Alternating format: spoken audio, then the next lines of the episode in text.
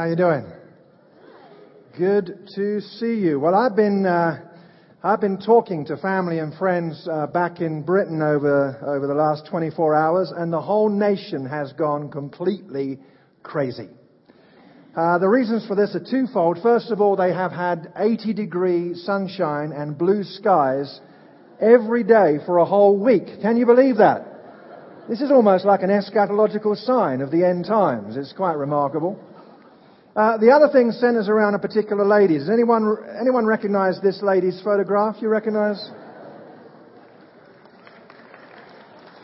Yeah.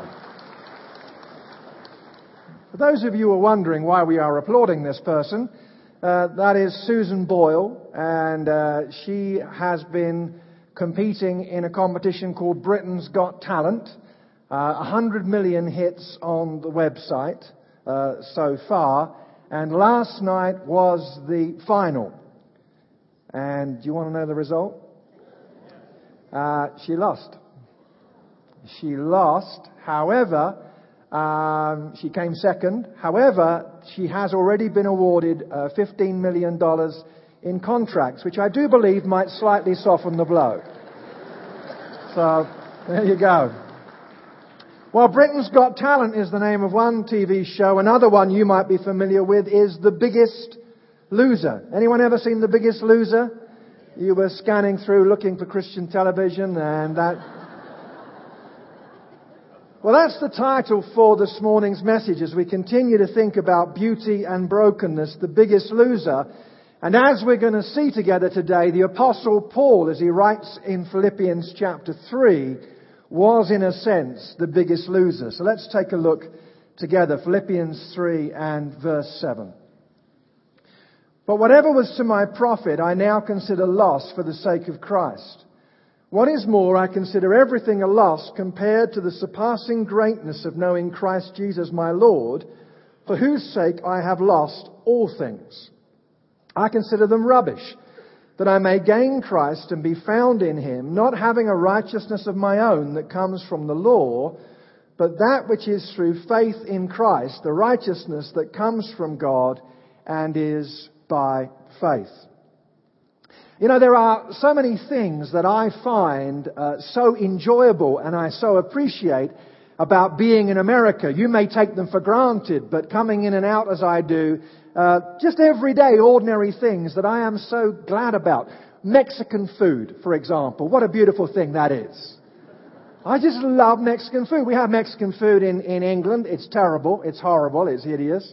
Uh, and when I first came to America, um, I, I just fell in love with Mexican food, even though I could not pronounce um, any of the dishes. I still enjoyed ordering enchiladas, and burritos were a particular favorite of mine. I really, I like Mexican food. I love Krispy Kreme donuts. Any Krispy Kreme fans here? Raise your hand. Come forward right now for ministry. Krispy Kreme donuts. I love, we, we've got it in England now, but I love cruise control.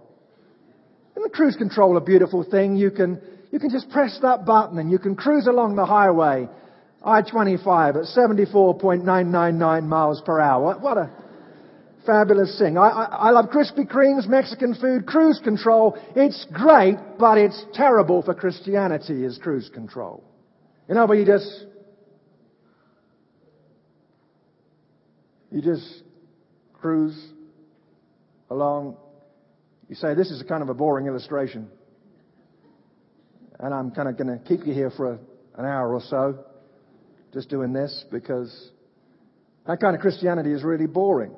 You see, God's intention for us is not that we be on cruise control, but that we grow up in our faith. So, Paul says in Ephesians chapter four, speaking the truth in love, we will in all things grow up into him who is the head, that is Christ. In First Peter, First Peter two, verses two and three, like newborn babies, crave spiritual, pure spiritual milk, so that by it you may grow up in your salvation, now that you have tasted that the Lord is good. Second Peter three eighteen, but grow in the grace and in the knowledge of our Lord and Savior, Jesus Christ. And so it's really clear. Sometimes people say, I don't know what God's will is for my life. Well, I don't know the details, but I know this. It is God's will that all of us grow up. The question is, are we? And how do you know? I mean, I, knowing I'm, I was going to preach this, I, I've been wrestling with that question this week. Am I growing in my faith? You say, well, you must be. You're a pastor. Well, I, I'm going to be really honest with you. In fact, lean forward slightly. This is kind of confidential, so lean, lean forward. Some of you are saying, I will not lean forward. This is America. I am free to assume the posture of my choice. Get over it. Lean forward, right? Lean forward. I'm not sure. I don't think it's an easy question to answer. Yes, I am growing. And it's a question that is ongoing in my own life. Because you see, I can't take out a tape measure or step on some weighing scales and see a readout that says, yeah, you're growing. Uh, I, I've been... I've been trying to lose about five or six pounds. No, I hear you cry. There is no need.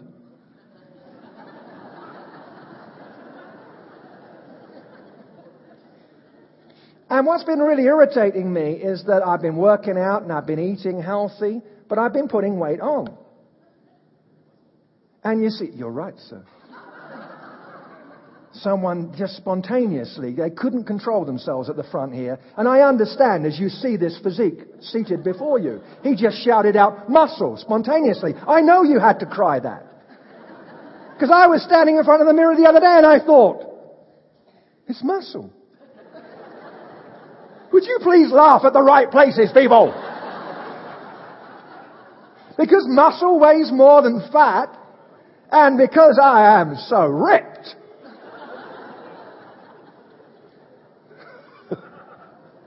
This is getting really silly.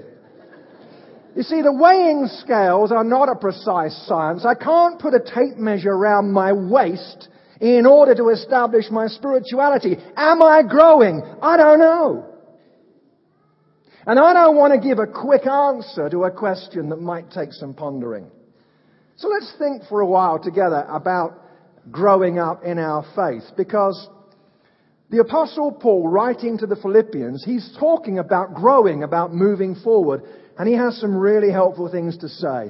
First of all, let's know that if we are going to grow, we need to be losing the past, our past religion, our past shame. I'll explain that in a second, but as we look at the text, the church in Philippi had been infiltrated by some Judaizers. These were These were false teachers who were insisting that the Christians follow the Jewish rules and regulations in order to be saved.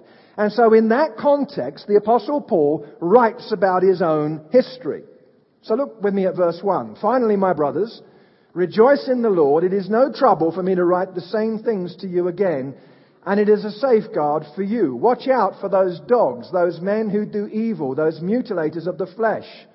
For it is we who are the circumcision, we who worship by the Spirit of God, who glory in Christ Jesus, and who put no confidence in the flesh, though I myself have reasons for such confidence. If anyone else thinks he has reasons to put confidence in the flesh, I have more. Circumcised on the eighth day, of the people of Israel, of the tribe of Benjamin, a Hebrew of Hebrews, in regard to the law, a Pharisee, as for zeal, persecuting the church, as for legalistic righteousness, faultless. Now, when I was small, my parents told me two things about growing up. I don't know whether you had the same advice. They told me that if I wanted to be able to see in the dark, which is a very helpful attribute, then I had to eat carrots. That's right. That's an international thing. And if I wanted to grow big and strong, then I had to eat my...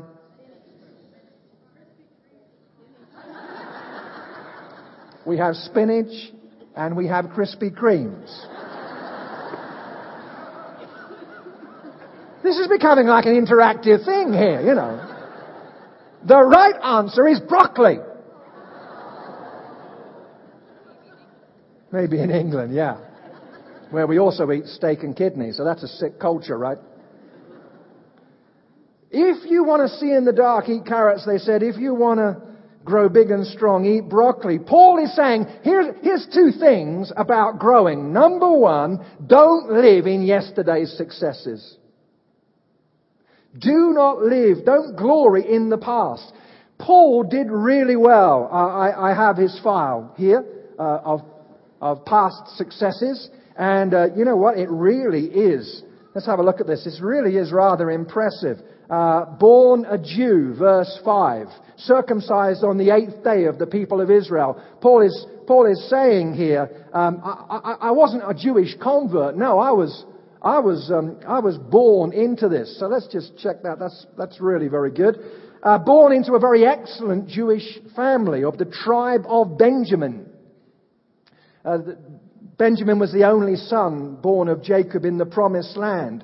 It was a, a tribe of honor in Israel that gave Israel her, her first king. So check, that's that's pretty good in terms of your heritage, Paul. Uh, oh, yeah, and a Hebrew born of Hebrews. So he's a real Jew born of authentic Jewish parents. That's rather impressive. And, and then look at this. Wow, this this is good. He's a Pharisee. Now, the Pharisees were the big experts in the law. They had thousands of rules and regulations. Uh, they had rules about whether it was okay to pray while you're up a tree. I'm serious. I'm not making this up. They had regulations about um, if your wife burned a meal, could you divorce her? I wouldn't comment on that right now, whoever you are. Um, they even had a rule about if you were making bread while naked, and you wanted to use that bread as an offering, was that bread unclean? That that one's been worrying me personally for quite a while, I've got to tell you. You know what? This this this folder is is really pretty impressive. Successes, past, history. And Paul says something shocking. You're about to be shocked. He says, I treat it as rubbish. Terrible translation there in verse eight. The word uh, is Kabbalah. Kaibala, uh, which means human excrement, only a more graphic word used to describe that. And uh, this is shocking stuff. By the way, that's an ancient tradition, to use shocking language to make your point.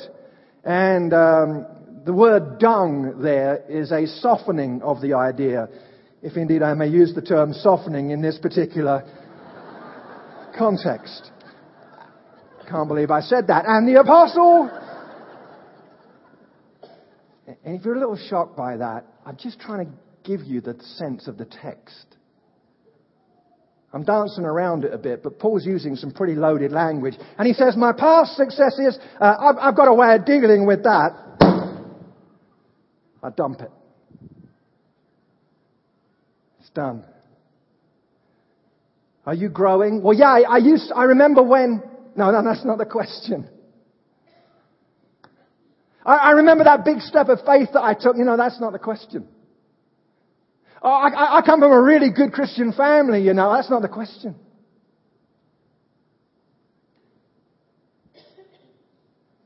What about now? And, and then Paul has a, another folder. And we're still on that first point here, but that's his past failures. Boy, this is... Uh, This is harrowing reading. As for zeal, persecuting the church.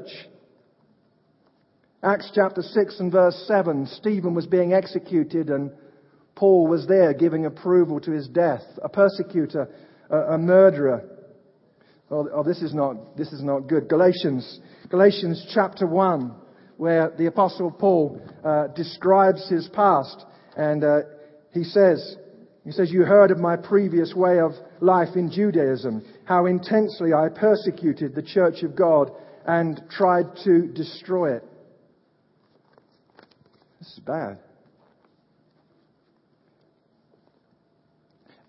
What's in here if it's got your name on? If you don't, if you don't deal with that, you'll never grow now, because you'll always define yourself by your worst moment. And you'll write off anything good about you, like Michelangelo, who did pretty good. How many know that art, he was kind of A plus? Sistine Chapel, creation day. And he came down one day from the scaffold, having had a tough day, and he wrote in his journal, "I am not a painter," because he was paralyzed by the difficulty of that day. And you are too, if you walk around with your history constantly dominating your present. And the Apostle Paul says, I tell you what I'm doing with that. I'm dumping it. Because I want to grow now. We saw earlier about great failures like Lucille Ball and Ulysses Grant and Thomas Edison. Growing is making sure that we do not lean on our successes or be paralyzed by our failures, but that we are choosing to grow today. Second point, and okay, listen really carefully here because there is an error in your bulletin and you need to follow along with me. If you already spotted this, you possibly win the new car. But let me just help you. Where it says two there, cross out two and put three. That's the third point. Point number two is missing. So cross out, scratch out number two, put number three. And now at the bottom of the page, let me give you the second point. Who all got that? Little intelligence test that we just deliberately set up there. A little printing error. Finding our purpose is the second point. Knowing Christ today. Finding our purpose, knowing Christ today. Look at verse ten. I want to know Christ and the power of his resurrection and the fellowship of sharing in his sufferings, becoming like him in his death, and so somehow to attain to the resurrection from the dead. Now, that seems kind of easy. Do you know Jesus?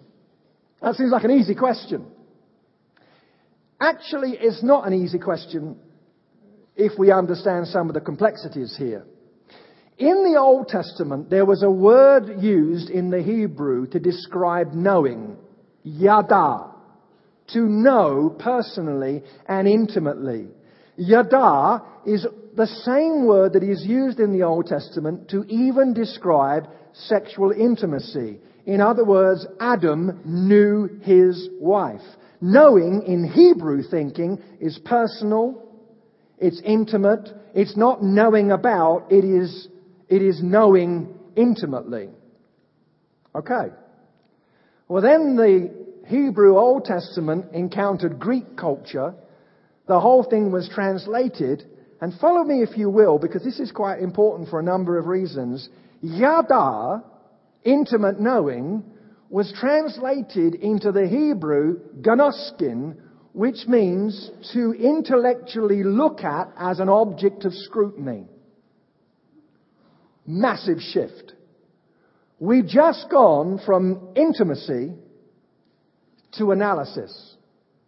We've just gone from relationship to concept. But it gets even worse than that.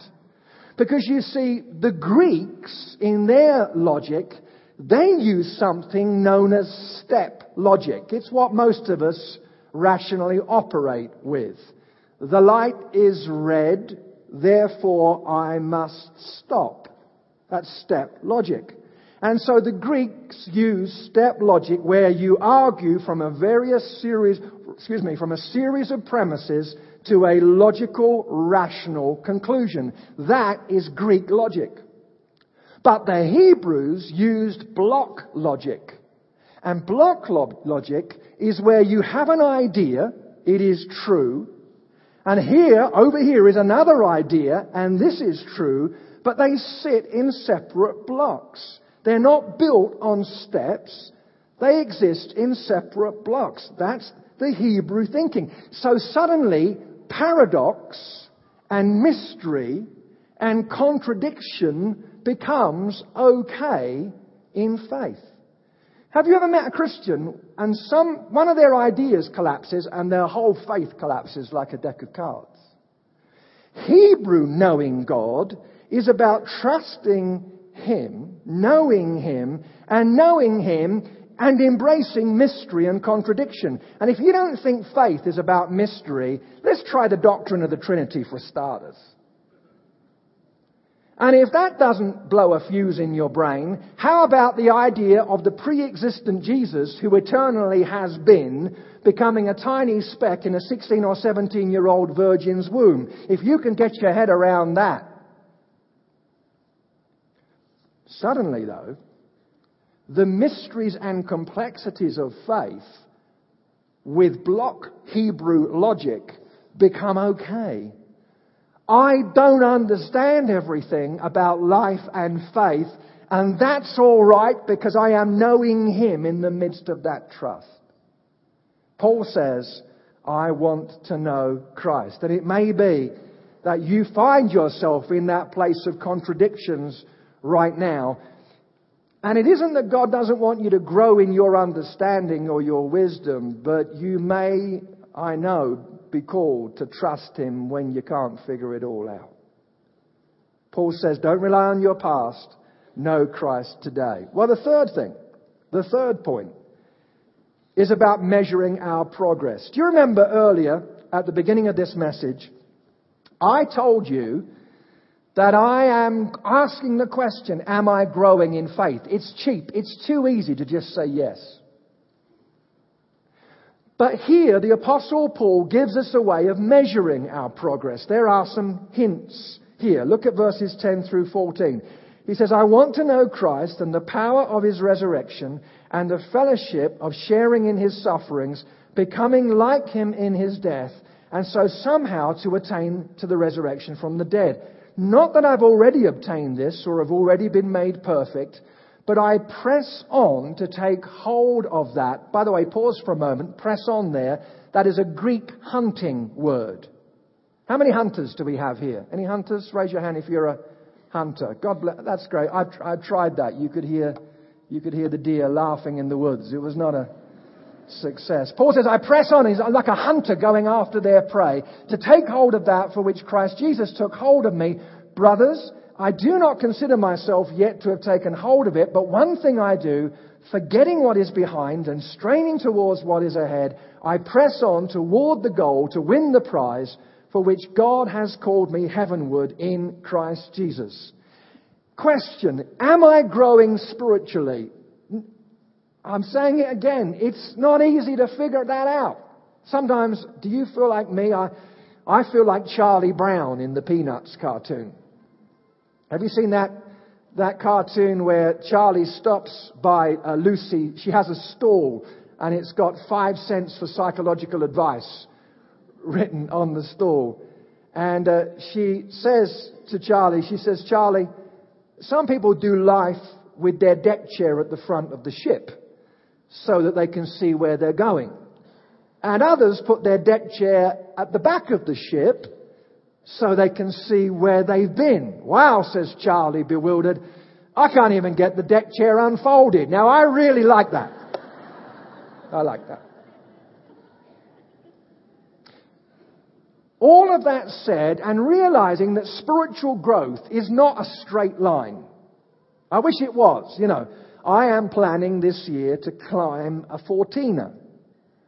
And I'm kind of reading about that and thinking about that. I wish spiritual growth was like that. Yeah, you just start at ten thousand and you go up to fourteen and that's it. In fact, I think that, I think that spiritual growth is more like a dance than it is a march. And there are times when we find ourselves spinning around and covering the same ground and learning the same lessons.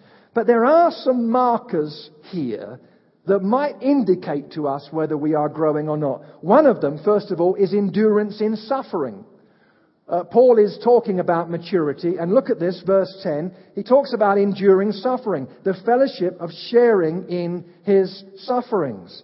He uses this endurance sport running motif that is a, a favorite of his, and he's letting us know that one way of realizing that we're growing spiritually is how we do when life is tough.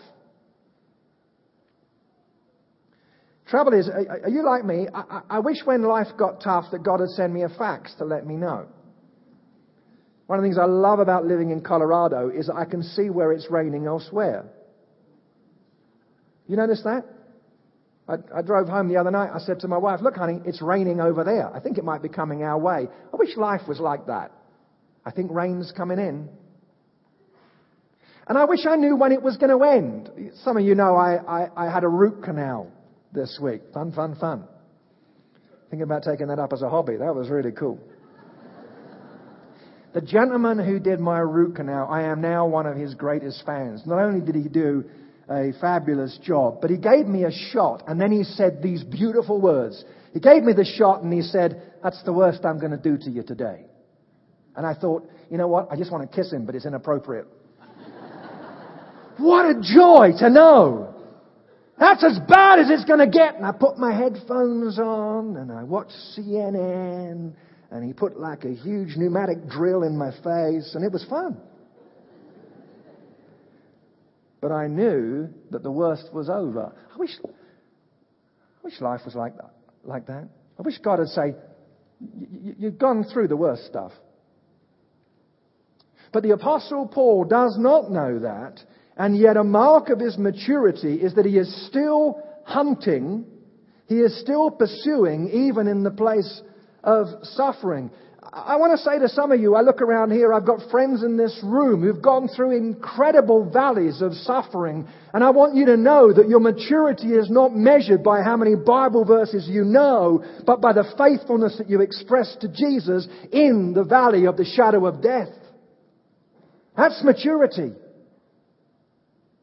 And of course we need to understand the Bible. Don't take that comment out of context and say, "You say we don't need to know Bible verses." Of course we do. But it's not just about gathering information. It's about expressing faithfulness in the tough times.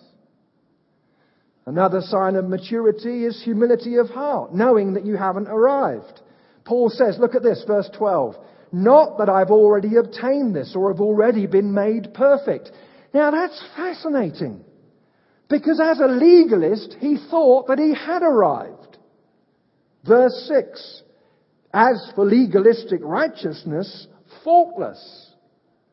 But now as an apprentice of Jesus, verse thirteen, he says, "Brothers, I don't consider myself yet to have taken hold of it." You know what a sign of maturity is? A sign of maturity is that you know that you haven't yet arrived. Henri Nouwen says, "He who thinks that he is finished, is finished. Those who think that they've arrived have lost their way. Those who think they have reached their goal have missed it." A sign of maturity is endurance in suffering, and a sign of maturity is knowing that you haven't yet arrived. "Brothers, I've not got there yet." Do we know our weaknesses? Do we know our limitations? We know what we're good at. Do we know what we're not good at? I used to, I used to, I used to be a Christian singer.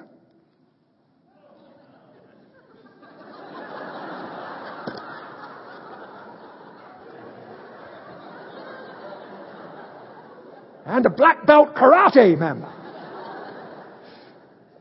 This is a very interactive service. I recorded a forty-five minute live concert on radio playing my own songs, accompanying myself on the guitar. Do you know how ugly that was? Somebody came to me afterwards. They said, "Jeff, the singing thing, it's not, it's not at your best." And so singing, together with my malmodeling career, came to an end.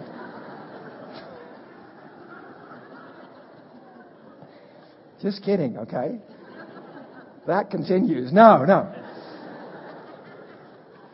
Do we know what we're not good at? Oh, bless God.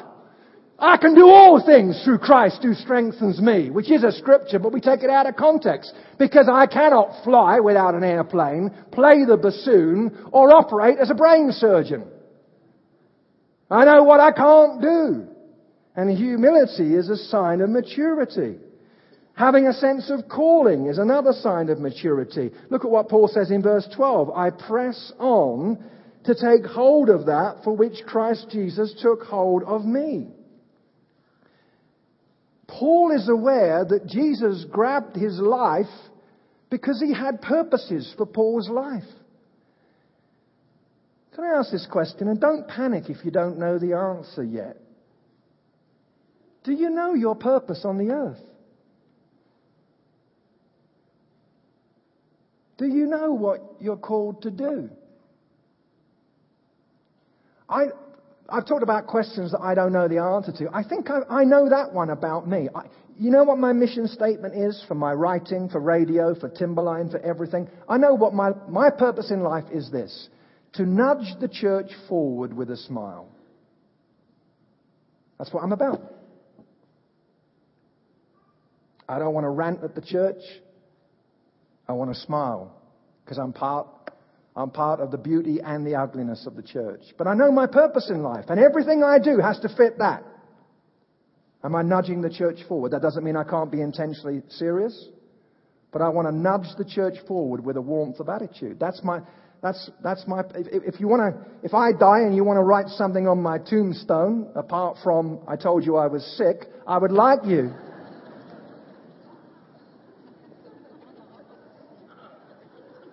Where did that come from?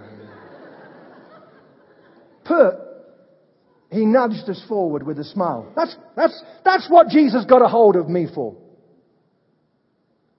And I believe it's a question we should answer. What's my primary purpose on this earth? Again, don't panic if you don't know, but ask the question. And then maturity is remembering to forget. Look at verse thirteen. One thing I do, forgetting what is behind and straining towards what is ahead. Did you know that part of Christian maturity is forgetting? First Peter, excuse me, Second Peter one talks about the believer who is nearsighted and blind, I quote, and has forgotten that he has been cleansed from his past sins. A sign of Christian maturity is the ability to accept God's forgiveness. By the way, in Bible terminology, forgetting doesn't mean it slips your mind. Doesn't mean some kind of amnesia. That's not what the Bible means when it says forgetting. Forgetting biblically is not about something slipping your mind.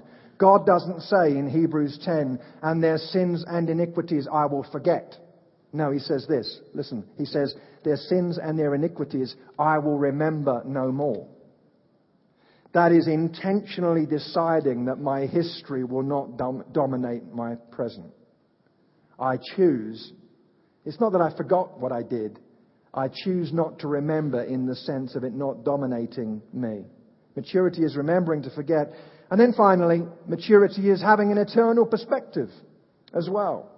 Look at Paul, verse fourteen. I press on toward the goal to win the prize for which God has called me heavenward in Christ Jesus. And verse twenty, but our citizenship is in heaven, and we eagerly await a Savior from there, the Lord Jesus Christ.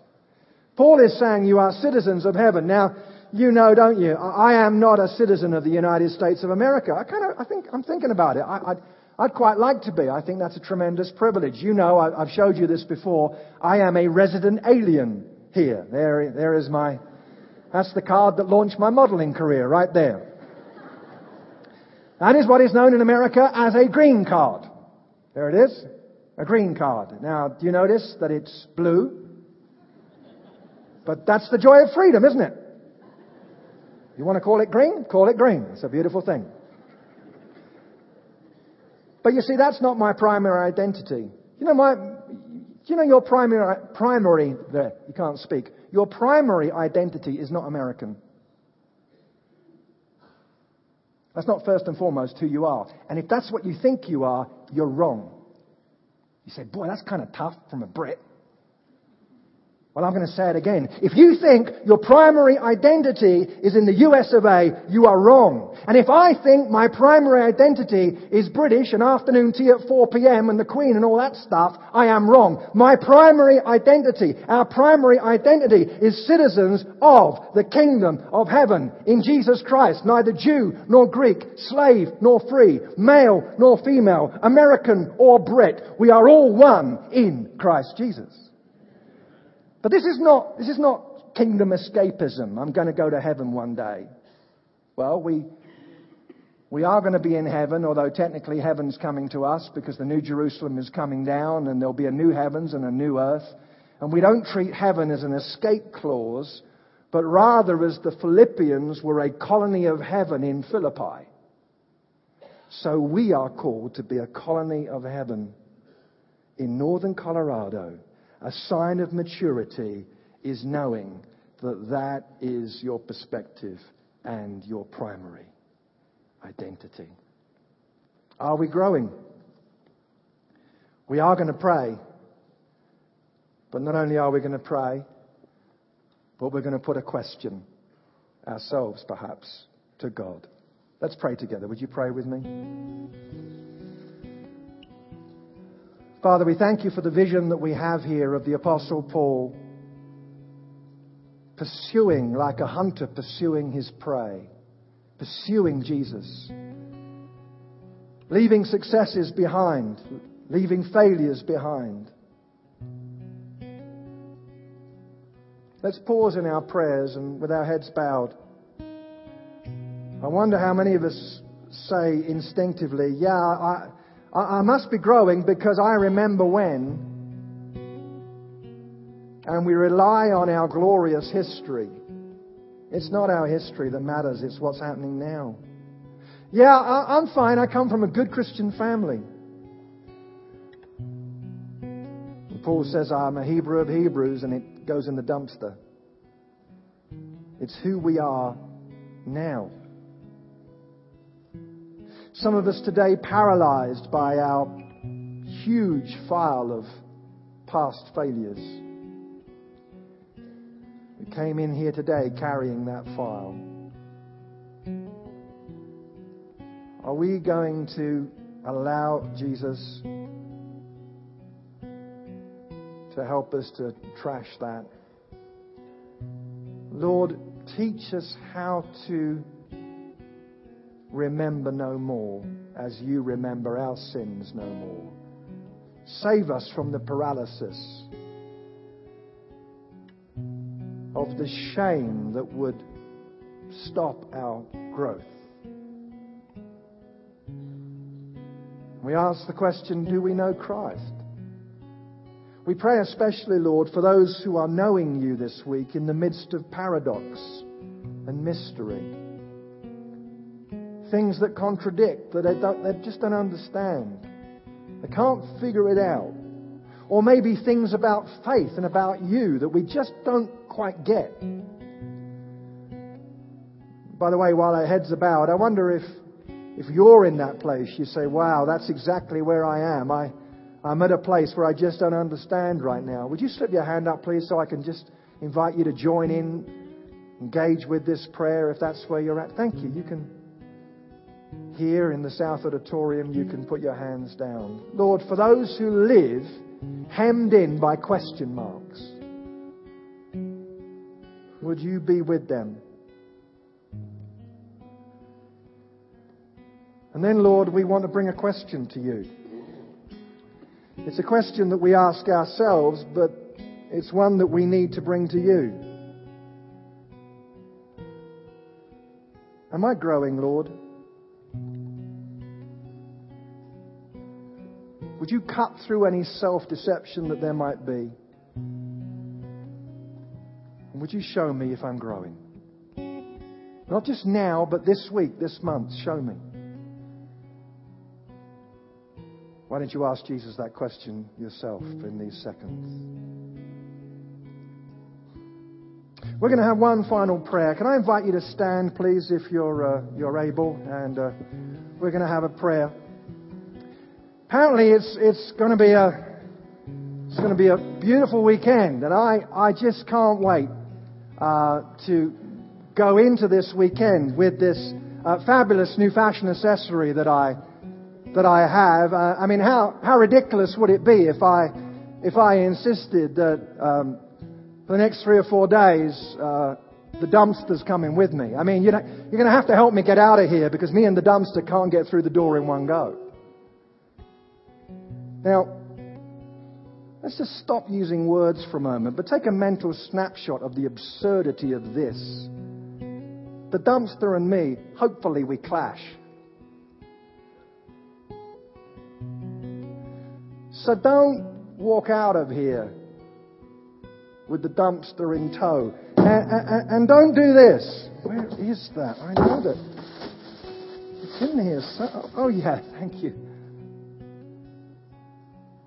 But our closing prayer is, this week, God, may we go in grace. In Jesus' name.